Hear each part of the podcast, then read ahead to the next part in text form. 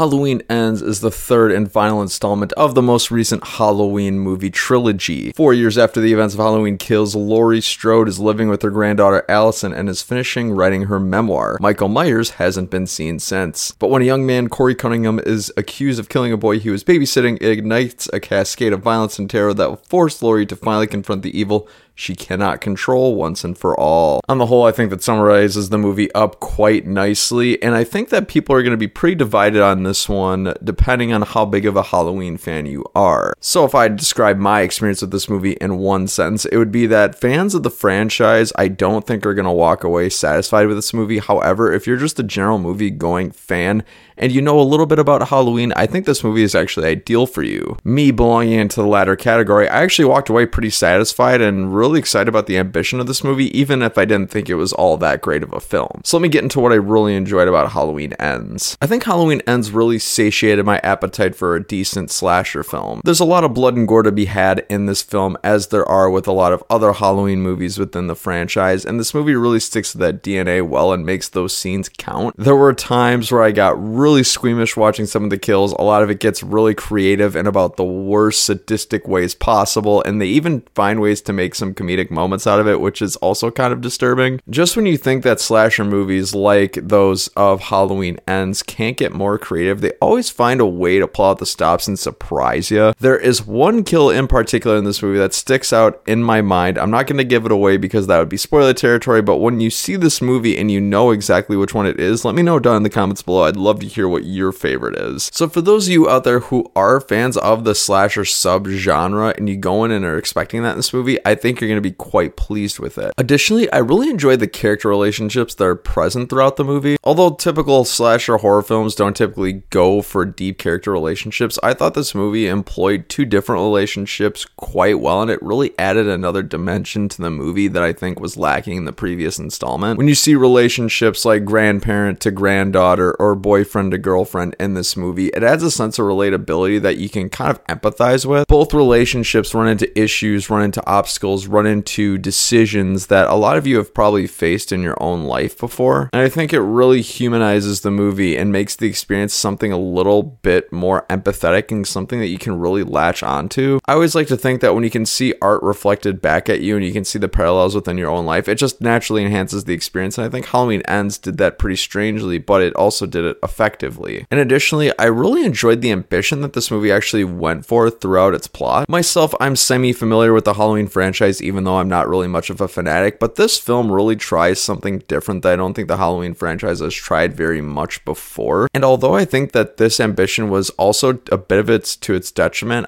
I think that it still was ambitious enough and landed it well enough in order to still be somewhat successful. Now, that can be a very divisive point depending on how big of a fan of the Halloween franchise that you are. But for a casual fan like myself, I actually kind of dug it and I thought it was well placed by and large. Now, let me shift over to what I didn't like so much about this movie. As I mentioned earlier, although I like the ambition, the direction that they went through in this movie, I think that it was a little bit unclear as to the explanation of that direction. Without giving away spoilers, this movie tries something very different in the supernatural vein when it comes to our main bag bad, which is Michael Myers and the people of Haddonfield, Illinois. And I love the fact that this movie went for novelty, but they don't exactly explain what they're trying to do by the time the movie ends, and it really makes for a big loose end to the film that will really have you scratching your head. And I'm being very vague here to avoid spoilers because it's really the main crux of the movie. But just when I thought I had an idea of what they were going for, they started introducing things into the movie that really contradicted what I thought I knew. And that really compromised my experience with the movie because I just felt like I was totally missing something that they were trying. And I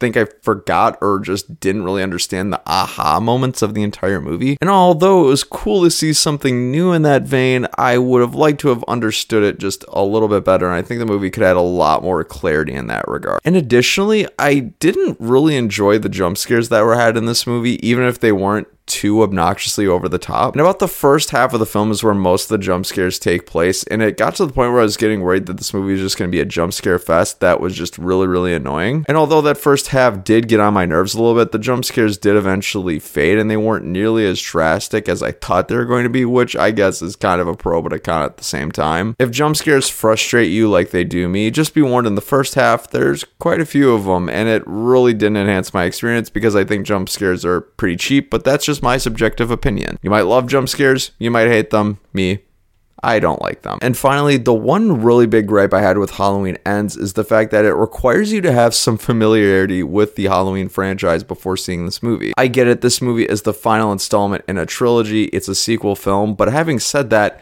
if you know absolutely nothing about the Halloween franchise or know who Michael Myers is and you go and watch this movie, you're going to be totally and utterly lost and you will not enjoy this experience. So, for those of you who are in that boat, be warned. I actually would recommend perhaps watching at least one other Halloween film before going and watching this one. Halloween Ends makes a lot of assumptions like you know who Michael Myers is, you know the history of Jamie Lee Curtis in this franchise, you know who Laurie Strode is. It requires all of those things, which, if one movie requires you to watch two or three other films before and going and watching it, I think that's a bit of a problem. The fact of the matter is, if you have four to six hours of required viewing or reading before you go and see a movie, it's really going to alienate your audience and it's really going to lessen the amount of people who will go and see the movie. To me, that's just never a good thing. So, friends, with all that said, if I had to give this movie a score, I'm to have to give Halloween Ends a 6 out of 10. I thought it was okay worth watching. For those of you who are diehard fans of the franchise, I think you'll be disappointed with this movie. For those of you who are more casual fans like myself, I think there's something for you to enjoy here that will satiate your appetite for a good horror slasher film. Friends, thank you so much for watching another movie review. If you thought this was helpful or valuable, I'd be honored if you consider clicking the like button, clicking these end cards up above, or the links down in the description below for your viewing pleasure. Once again,